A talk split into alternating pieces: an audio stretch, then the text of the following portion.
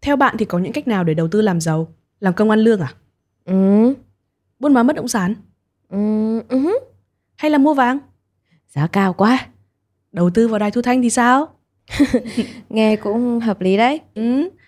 Có thể nói là từ trước đến nay, ông bà hay bố mẹ mình thường có xu hướng đầu tư vào bất động sản hoặc là mua vàng.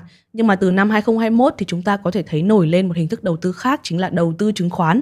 Có lẽ chưa bao giờ có nhiều nhà đầu tư chứng khoán cá nhân như hiện nay và có thể nói là độ tuổi thì ngày càng trẻ hóa. Bạn Hải cũng là một trong số đó. Anh đầu tư được khoảng uh, gần 2 năm rồi. Chọn đầu tư chứng khoán thì lúc đấy là theo trend mọi người nổi rộ lên là đầu tư chứng khoán, đầu tư tiền ảo các thứ. Thì mình cũng muốn kiếm thêm một khoản thu nhập và nguồn cảm hứng cho Hải lại là những video kêu gọi đầu tư trên mạng xã hội. Kiếm 100 triệu như thế nào ở tuổi 16? Mình đã quyết định bán hết tất cả những món đồ mình không xài tới nữa cũng như là rút tiền tiết kiệm ra để đầu tư vô thị trường chứng khoán. Vốn có 100, 200 vào đời đầu tư chứng khoán á, chỉ với 10 nghìn thôi còn đầu tư được. Tại sao các bạn không bắt đầu đầu tư chứng khoán ngay với vốn nhỏ đi? Đầu tư chứng khoán nó cũng không... Đấy như thế. Thế là mình mới tìm hiểu về cái chứng khoán là cái gì. Rồi à, cái này cũng ok. Thế nên thử không? Là đầu tư thôi. Nhờ những video truyền cảm hứng như vậy mà Hải và rất nhiều người khác đã bắt đầu đầu tư vào chứng khoán rồi đầu tư tiền ảo và từ đây có một khái niệm mới ra đời. Đó là finfluencer.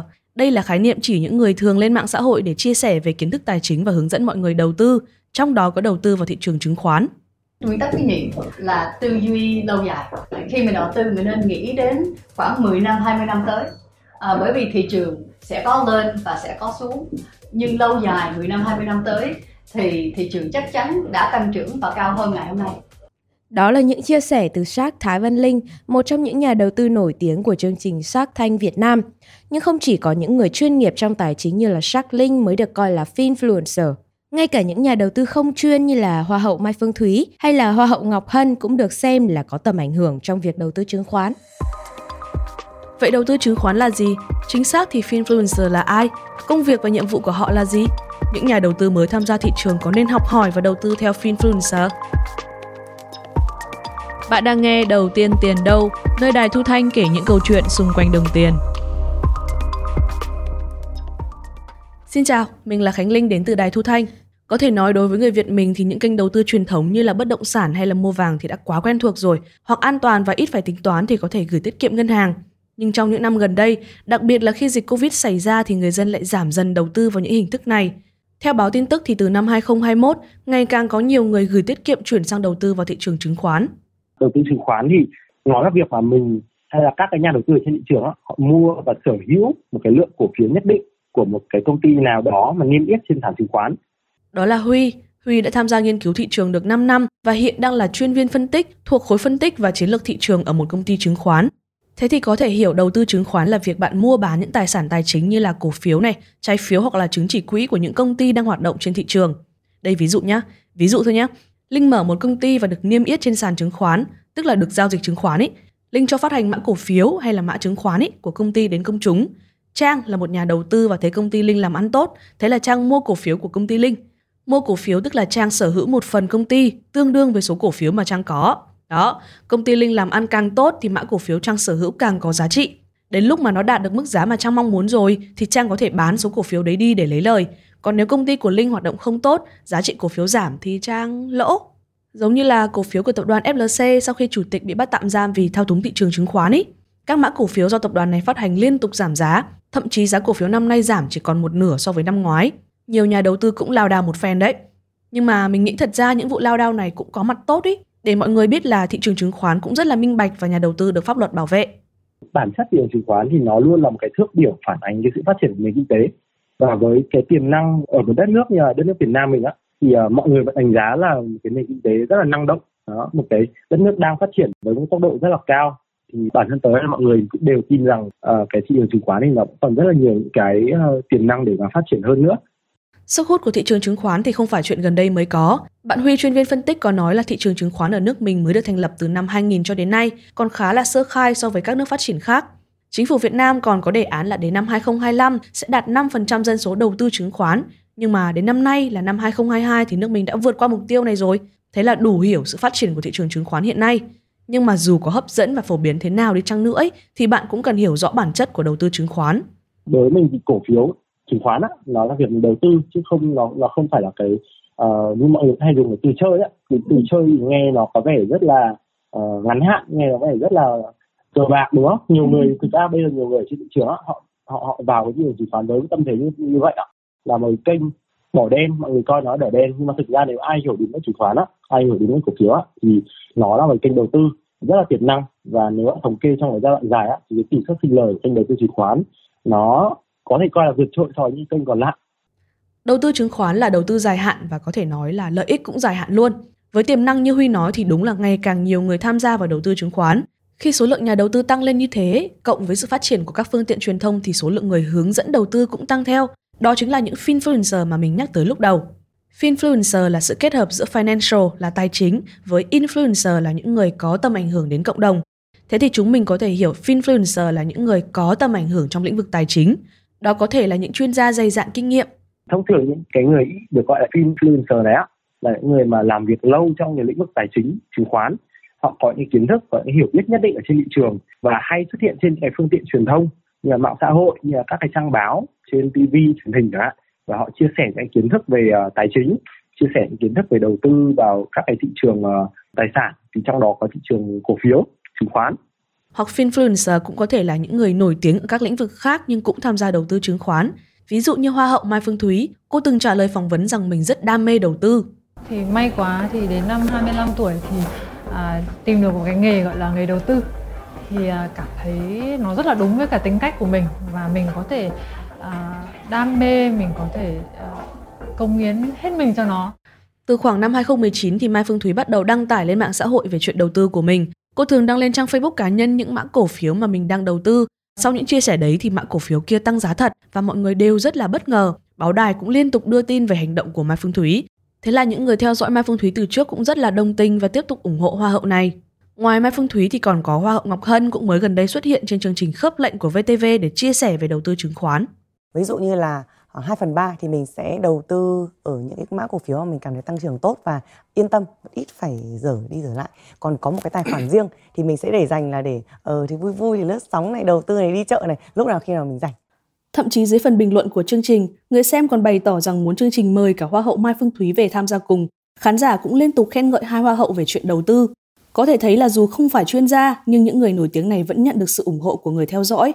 Nhưng chưa dừng lại ở đấy đâu.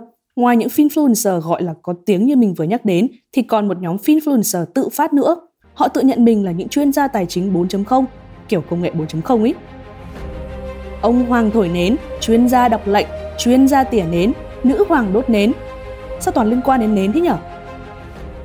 Liên quan đến nến là vì có một loại biểu đồ thống kê những chỉ số trên thị trường chứng khoán. Biểu đồ này gồm những đường xanh đỏ lên xuống có hình cây nến nên được gọi là biểu đồ nến. Nến xanh thì là giá tăng, mà nến đỏ thì là giá giảm. Nhà đầu tư thường dựa vào biểu đồ này để phân tích thị trường và ra quyết định đầu tư. Thế thì tại sao lại gọi những chuyên gia tài chính này là tự phát? Bởi vì nhóm chuyên gia tài chính 4.0 này không có bằng cấp hay là chứng chỉ đầu tư gì cả. Họ chỉ đơn giản là lên Facebook khoe những bức ảnh chụp với xe sang, những cọc tiền xếp thành hàng, những bữa tiệc sang chảnh để kêu gọi mọi người đầu tư chứng khoán đi, đầu tư tiền nào đi để có một cuộc sống giàu sang như những chuyên gia này. trong cái thị trường mà lúc nào nó cũng tăng ấy thì em mua bừa một cái điểm nào đấy thì nó vẫn sẽ tăng. Thì lúc đấy là sinh ra mới nhiều người gọi là đi khuyến nghị. Đấy bây giờ các cháu 2 k 2 k 1 2 k 2 rồi có khi bằng tuổi anh 99 98 gì đấy. Mặc dù không biết kiến thức về vi mô vĩ mô rồi thì là kiến thức về kỹ thuật thì vẫn đi làm những người khuyến nghị. Đấy, cái vấn đề ở đây là có những chuyên gia tài chính tự xưng không hề có kiến thức hay là bằng cấp về đầu tư gì cả, nhưng mà họ vẫn đi khuyến nghị, tức là khuyên người theo dõi mua mã cổ phiếu này hay là bán mã kia đi. Dù rủi ro như vậy nhưng mà vẫn có những người nhẹ dạ cả tin, nghe theo những chuyên gia tài chính tự xưng này. Và kết quả là khổ thân những người mà người ta mới tham gia ấy đợt trước anh xem những người mà đầu tư một hai tỷ vào đấy lỗ bảy mươi tám mươi phần trăm Khiếp. sợ thật một ngày bay bay một con Kia Morning bởi vì nghe theo những người ta không biết có thể thấy việc nghe theo lời người khác khi đầu tư có rất nhiều rủi ro, nhưng liệu có phải chuyên gia nào cũng mang tới những ảnh hưởng không tốt? Mục đích đằng sau những lời kêu gọi đầu tư này là gì? Mình sẽ trở lại sau phần quảng cáo nhé. Ê, nhưng mà nghe nói là đi vào công viên mà mặc đồ lịch sự là sẽ bị thu vé. Thế à? Thế để mai mặc đồ xịn sò, lịch sự để xem là có bị thu vé không nhá. Khi mà đi chơi thì thường thường chị bọn chị sẽ mời là mua vé gọi để ủng hộ góp phần vào giúp công viên xanh sạch đẹp hơn ừ có sổ đỏ đây không bởi các bạn ngồi cửa đây biết hết bác này ông bảo vệ ông nào biết rồi theo ý kiến của mình á, thì uh, mình nghĩ là cái khoản tiền đấy là nên để cho cái người quản lý ở đây hơn bởi vì uh, họ cái lương của họ tôi mình nghĩ là cũng ít những công viên công cộng thường hoạt động như thế nào, nguồn vốn từ đâu, tại sao vào thể dục không bị thu phí còn vào chơi lại bị thu phí? Nếu như vậy thì có đảm bảo công bằng cho những người đến công viên hay không? Tất cả sẽ có trong Đầu tiên tiền đâu, nơi Đài Thu Thanh kể những câu chuyện xung quanh đồng tiền. Cùng đón nghe Đầu tiên tiền đâu trên Spotify, Google Apple Podcast hoặc trải nghiệm ứng dụng Đài Thu Thanh của chúng mình nhé. Vừa rồi chúng mình đã biết được finfluencer là những người có tầm ảnh hưởng trong giới tài chính. Ngoài việc đầu tư của bản thân thì họ còn chia sẻ và hướng dẫn những người khác đầu tư theo ở trên mạng xã hội. Vậy những lời chia sẻ của finfluencer ảnh hưởng như thế nào đến những nhà đầu tư khác, những người mà theo dõi họ? Lúc đó là mình uh, kiểu như là mình đang uh, tìm kiếm cái à, bản thân mình á, là mình lúc đó mình đang uh, lên YouTube đúng không? Mình đang uh, tìm kiếm là những cái mỗi YouTube là self help nhưng mà tình cờ là mình thấy được những cái vị chuyên gia đây nói về uh, tài chính. Lúc đó mình cũng không tưởng tượng cho đầu mình là tài chính là như thế nào hết đó cái tự nhiên giờ mình từ từ mình xem mình xem mình tiếp thu những cái thứ của ờ, vị chuyên gia ấy. Và mình có được ờ, là a à, là mình phải hiểu mình phải biết tài chính từ sớm để từ đó mà mình có một cái cuộc sống và tự do về tài chính cá nhân của mình. Đó là toàn. Từ lúc được truyền cảm hứng từ các chuyên gia thì toàn cũng đã tham gia đầu tư chứng khoán được 2 năm rồi. Vậy là đối với Toàn thì những chuyên gia tài chính là người đã giúp bạn quyết định đầu tư, là một nguồn kiến thức để tham khảo và học hỏi. Tất nhiên là những chuyên gia mà Toàn theo dõi là những người thật sự có kiến thức và có thể nói là có uy tín ở trong ngành. Nếu mà nói về người truyền cảm hứng cho mình về đầu tư ấy, thì uh, đó chính là kênh uh, YouTube channel của anh Thái Phạm, uh, đều của cái kênh lớn và chắc cũng mọi người cũng biết. Những cái video của ảnh thì truyền động lực cho mình về tài chính khá là sớm và giúp mình định hình được cái cách mà mình đầu tư và những cái uh, tư duy về đầu tư của mình trong thời điểm hiện tại luôn. Theo những gì mình thấy thì có vẻ như nhà đầu tư nào cũng có một hoặc là một vài chuyên gia mà họ ngưỡng mộ ấy. Nhớ bạn Hải mà mình nhắc đến ở đầu tập này không? Sau khi tự đầu tư được một thời gian và thấy là không hiệu quả như mình muốn ấy, thì Hải đã quyết định là phải học hành cẩn thận. Đó cũng là lúc mà Hải gặp được thầy của mình. Vâng, kiểu hữu duyên đấy. Anh quen thầy ở trên một cái nhóm chứng khoán. Anh thấy từ lúc mà thầy khuyến nghị đến bây giờ thì tỷ lệ thua chỉ khoảng 5% thôi. Hải nói là lúc thấy thầy trong nhóm chứng khoán ở trên Facebook là những chia sẻ của thầy cũng bị nhiều người phản bác lắm. Mỗi người một ý mà. Nhưng mà khi Hải vào xem trang cá nhân của người này và nói chuyện thử thì thấy rất là hợp Thế là Hải quyết định cùng theo thầy đầu tư chứng khoán. Thầy còn có một nhóm riêng mà Hải bảo là có khoảng 9.000 thành viên cũng theo dõi và học hỏi thầy. Thế là cũng có tầm ảnh hưởng đấy chứ. Nhưng mà nếu như chưa bàn đến chuyện chuyên gia có thật sự giỏi hay không nhá, thì không phải ai cũng được như Hải là gặp được một người thầy có tâm. Vì thực sự là không ít người đã chịu thua lỗ khi nghe theo những lời khuyến nghị, những lời kêu gọi của finfluencer, của những người tư vấn đầu tư trên mạng. Mà mình không biết cái thông tin không hiểu gì hết. Mới vì sao nó tăng, mới vì sao nó giảm. Cho nên người ta phím hàng cho mình là mình xuống tiền thôi xe người ta chạy đầy đường kìa làm sao không thành công được làm sao không giàu được mua ok mua và điều kỳ diệu là cho tới ngày hôm nay sau 15 năm công ty đó vẫn chưa niêm yết được đó là chia sẻ của YouTuber Nguyễn Hữu Trí khi nói về lần đầu tư chứng khoán đầu tiên của anh. Công ty chưa niêm yết được nghĩa là số cổ phiếu mà anh bỏ tiền ra mua không giao dịch được. Không giao dịch được thì tức là không bán, không mua và cũng không làm gì ra tiền được cả. Đấy, tóm lại là mất tiền vì nghe theo người khác nhưng mà chẳng thu về được gì cả. Thế chứng tỏ là trước đây hay là bây giờ thì cũng đều có hiện tượng hướng dẫn đầu tư kiểu phím hàng rồi. Phím hàng có nghĩa là gợi ý cho người khác mua mã cổ phiếu nào đó. Những người đi hướng dẫn kiểu này thì có thể là những người môi giới hay thuật ngữ chuyên môn được gọi là broker. Broker là những người mà người ta hướng dẫn mình đầu tư ấy, người ta chỉ cho mình ba chữ cái thôi. Mỗi cái mã chứng khoán nó gồm ba chữ cái mà. Ví dụ là mua con GEX đi chẳng hạn. Thì người ta chỉ đưa mua con GEX này xong rồi người ta bảo là đến điểm này thì bán điểm này kia thì bán người ta không nói đến khi nào mà mình phải cắt lỗ người ta không tính cái rủi ro cho mình Nói chung là những người môi giới hay broker này ý, thường chỉ đi khuyến nghị được những nhà đầu tư mới vào ngành thôi. Mọi người hay gọi là nhà đầu tư F0 ấy. Bởi vì mới vào chưa biết gì nhiều thì mới dễ mua theo khuyến nghị của người khác. Và tất nhiên là những nhà môi giới này không đi giúp ai một cách miễn phí cả. Mặc dù mình cũng thấy đó là họ phím rất là nhiều con hàng và luôn có những cái khuyến nghị theo từng ngày. Có nghĩa là họ muốn là mình giao dịch nhiều để họ ăn hoa hồng đó, mỗi ngày phí một mã cổ phiếu, nhà đầu tư càng giao dịch nhiều thì những người môi giới hay broker này ấy, càng nhận được nhiều hoa hồng. Họ cũng chả quan tâm mấy đến lời lỗ của nhà đầu tư đâu, vì mục đích cuối cùng là số lượng giao dịch để họ được nhận hoa hồng mà.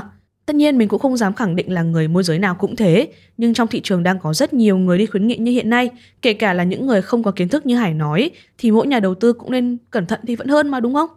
Theo bạn Toàn cũng đang nghiên cứu đầu tư chứng khoán ấy, thì không chỉ có những người môi giới mới phím hàng mà ngay cả những chuyên gia, những nhà đầu tư lớn trong ngành cũng có lúc đi phím hàng đấy. Nhưng mà cách làm của họ thì không giống với nhóm môi giới vừa nãy. Họ không có chỉ ra những cái vùng giá mà họ chỉ cho mình là những cái phân tích phân tích về cơ bản của doanh nghiệp như thế nào và những cái triển vọng của doanh nghiệp đấy như thế nào thì lúc đó mình thấy là ok mình phù hợp với phương pháp này và mình thấy được đó là những cái tiềm năng thì ok lúc đó mình chọn những cái vùng giá mình vào Nghĩa là những chuyên gia này hướng dẫn đầu tư theo cách bài bản hơn, đi từ phân tích chứ không chỉ là đưa cho mỗi ba chữ cái để mình đầu tư theo. Nhưng mà dù có thế nào thì đó cũng chỉ là ý kiến cá nhân của họ thôi. những cái vị chuyên gia mà mình thường theo dõi á, thì họ luôn có những cái ờ, tuyên bố trách nhiệm tuyên bố trách nhiệm trước á, là đây là ý kiến chủ quan của họ chứ không phải là ý kiến mà muốn khi khuyến nghị phím hàng cho mọi người gì hết mặc dù là có những lúc đó là cổ phiếu lên lên lên thiệt á nhưng mà lên á thì mọi người hào hứng nhưng mà xuống thì mọi người bắt đầu chửi nên là từ đó là những cái vị chuyên gia đó rút kinh nghiệm ra đưa ra những cái khuyến nghị trước là lời tuyên bố trách nhiệm Lời tuyên bố trách nhiệm của chuyên gia, họ chỉ đưa ra nhận xét và hướng dẫn theo góc nhìn của họ thôi, bởi vì nói cho cùng thì chuyên gia có khuyến nghị thế nào thì quyền quyết định vẫn là ở bản thân mỗi nhà đầu tư. Nhưng mà nói đi cũng phải nói lại, với những chuyên gia, những người nổi tiếng có tầm ảnh hưởng lớn như thế, thì liệu một lời tuyên bố trách nhiệm như trên có đủ để họ rũ bỏ trách nhiệm của mình?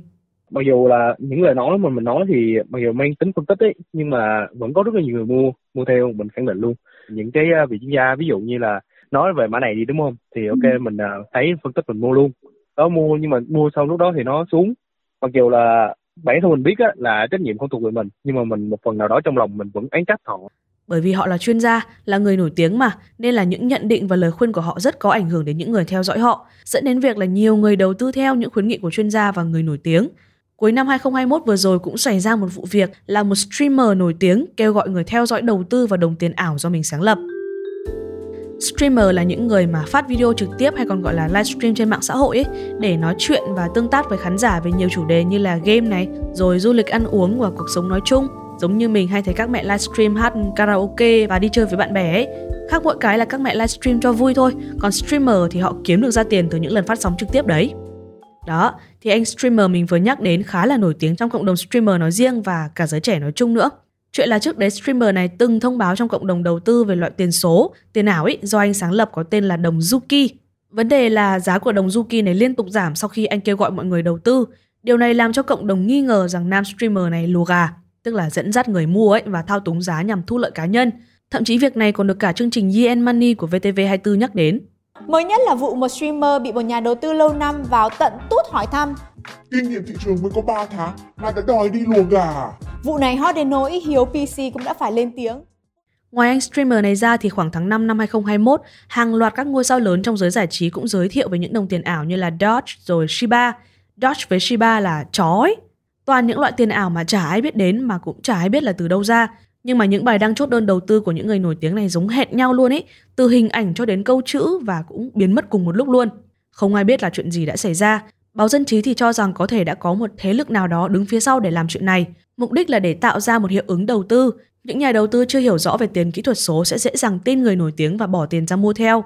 Còn theo bạn Huy, chuyên viên phân tích thị trường, cứ gọi là lùa gà đi nghĩa là họ phát triển cái đồng tiền số nào đấy và dựa trên cái sức ảnh hưởng của một hoặc một số nhóm người để huy động những nhà đầu tư mà đổ tiền vào mua cái loại tiền ảo đấy và đẩy giá tiền ảo lên rất cao Thì thực tế cái đội ngũ founder đấy sau đấy thì họ lại hoàn toàn bỏ project đấy họ không phát triển nữa dĩ nhiên là khi mà họ không phát triển project này nữa thì hoàn toàn cái tài sản cái tiền số đấy nó chắc là dần dần thì sau lại mất hết giá trị và điều đó sẽ làm những nhà đầu tư gặp nhiều rủi ro. Thứ nhất là vì pháp luật Việt Nam chưa công nhận giao dịch tiền ảo là hợp pháp, vậy nên khi có bất cứ chuyện gì xảy ra như là lừa đảo ấy thì nhà đầu tư sẽ không được pháp luật bảo vệ. Thứ hai là thị trường tiền ảo có thể sập bất cứ lúc nào. Nó không giống như thị trường chứng khoán là nền kinh tế còn phát triển ấy thì thị trường chứng khoán cũng sẽ tăng trưởng dài hạn theo. cái đồng à, coin project mà founder bỏ ngang giữa chừng ạ thì, nhà đầu tư hoàn toàn thể mất hết còn những cái trường hợp khi mà đã thu hút được một cái lượng nhà đầu tư nhất định và có một cái lượng tiền nhất định ở trên thị trường ở trên cái sàn đấy rồi á thì họ đóng băng cái sàn đấy và họ cũng hết tiền của nhà đầu tư ở trên sàn đấy và tất nhiên khi mà không có sự bảo vệ của pháp luật ạ thì nhà đầu tư rất là khó và gần như là không thể lấy lại được cái uh, tiền của mình cái tài sản mình đang ở trên cái sàn đấy Đúng là không thể phủ nhận sự phát triển của tiền ảo trong 2 năm gần đây, nhưng mà thị trường đầu tư này vẫn còn quá nhiều rủi ro khi chưa được pháp luật bảo vệ, ấy. nên là việc những người nổi tiếng đi quảng cáo hay là kêu gọi cho những dự án tiền ảo này có thể nói là khá nguy hiểm cho những nhà đầu tư mới. Nhưng mà mục đích những người nổi tiếng và những chuyên gia chia sẻ rồi kêu gọi đầu tư như thế này là gì? Họ được lợi ích gì nhỉ? Theo mình thì uh, chuyên gia có tên tuổi này và có nhiều năm kinh nghiệm, có cái vị thế, vị trí nhất định thì uh, cái lợi ích của họ là thứ nhất là được đánh bóng tên tuổi này. Ngoài đánh bóng tên tuổi ra thì Huy nói là có thể những chuyên gia này còn được nhận cắt xê từ những cái chia sẻ kiến thức của mình nữa, từ những công ty hoặc là diễn đàn mời họ đến để nói chuyện và chia sẻ. Ý. Bên cạnh đó còn một nhóm chuyên gia khác cũng chia sẻ kiến thức nhưng mà là để tiếp cận khách hàng. Nhóm này xây dựng những khóa học đầu tư và dịch vụ quản lý tài sản cho những nhà đầu tư khác. Thông qua việc chia sẻ kiến thức thì họ sẽ tiếp cận được với nhiều khách hàng hơn và thuyết phục được khách hàng sử dụng dịch vụ của họ. Có thể là mua khóa học này, quản lý tài khoản chứng khoán hoặc là tham gia những nhóm khuyến nghị có thu phí chẳng hạn. Hoặc là uh, họ phát triển những cái kênh truyền thông của họ, ví dụ họ muốn phát triển một kênh YouTube hoặc một kênh Facebook nào đó đó, nói chung là nhóm này cũng chia sẻ kiến thức nhưng mà là để tiếp cận khách hàng và quảng bá cho những dịch vụ kinh doanh của họ. Đấy là những chuyên gia trong ngành rồi nhá. Thế còn những người nổi tiếng ngoài ngành mà cũng tham gia đầu tư thì sao? Theo Huy thì việc một người nổi tiếng nào đó chia sẻ về việc đầu tư thì nó cũng là một chuyện bình thường thôi.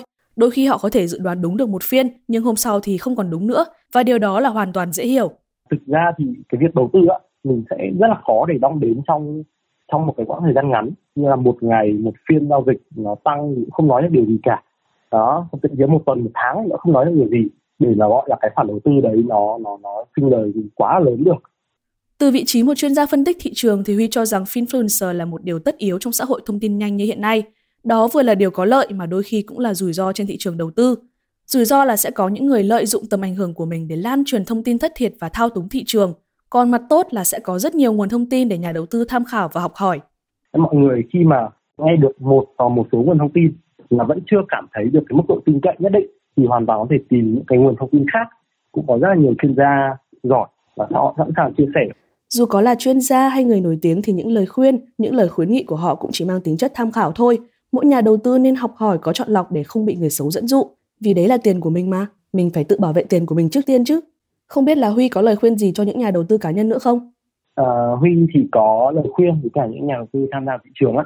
Thứ nhất, chắc chắn là vẫn cần phải bổ sung thêm những cái kiến thức về đầu tư về thị trường chứng khoán tại vì khi mình đầu tư ở bất cứ cái kênh tài sản nào cũng vậy thôi mình phải hiểu nó đã thì khi mà mình hiểu nó rồi thì mình mới có thể thành công khi mà đầu tư nó được còn về những chia sẻ của Finfluencer thì Huy nói rằng nhà đầu tư có thể tham khảo, nhưng mà khi tham khảo thì nên có đánh giá đúng đắn về những lời khuyến nghị đó, kết hợp với kiến thức và nghiên cứu của bản thân mình để đưa ra những quyết định hợp lý nhất. Vì nhắc lại một lần nữa, đó là tiền của mình mà, mình phải tự chịu trách nhiệm với tài sản của mình trước. Cả tuần nay mình nghe tin chứng khoán sập sàn mà cũng thấy sót cho những nhà đầu tư luôn ý. Có vẻ như thị trường đang đến thời kỳ downtrend, đang giảm liên tục. Chúc các nhà đầu tư cá nhân đang nghe tập này giữ vững tinh thần và tiếp tục chiến đấu tốt nhé. Đây là đầu tiên tiền đâu, mình là Khánh Linh. Bạn có thể nghe những tập tiếp theo trên Spotify, Google Apple Podcast và ứng dụng Đài Thu Thanh. Nếu bạn có câu hỏi về đồng tiền hay kinh tế nói chung, hãy email đến đầu tiên tiền đâu a đài thu thanh vn và đừng quên để lại bình luận ở link trên phần mô tả nhé.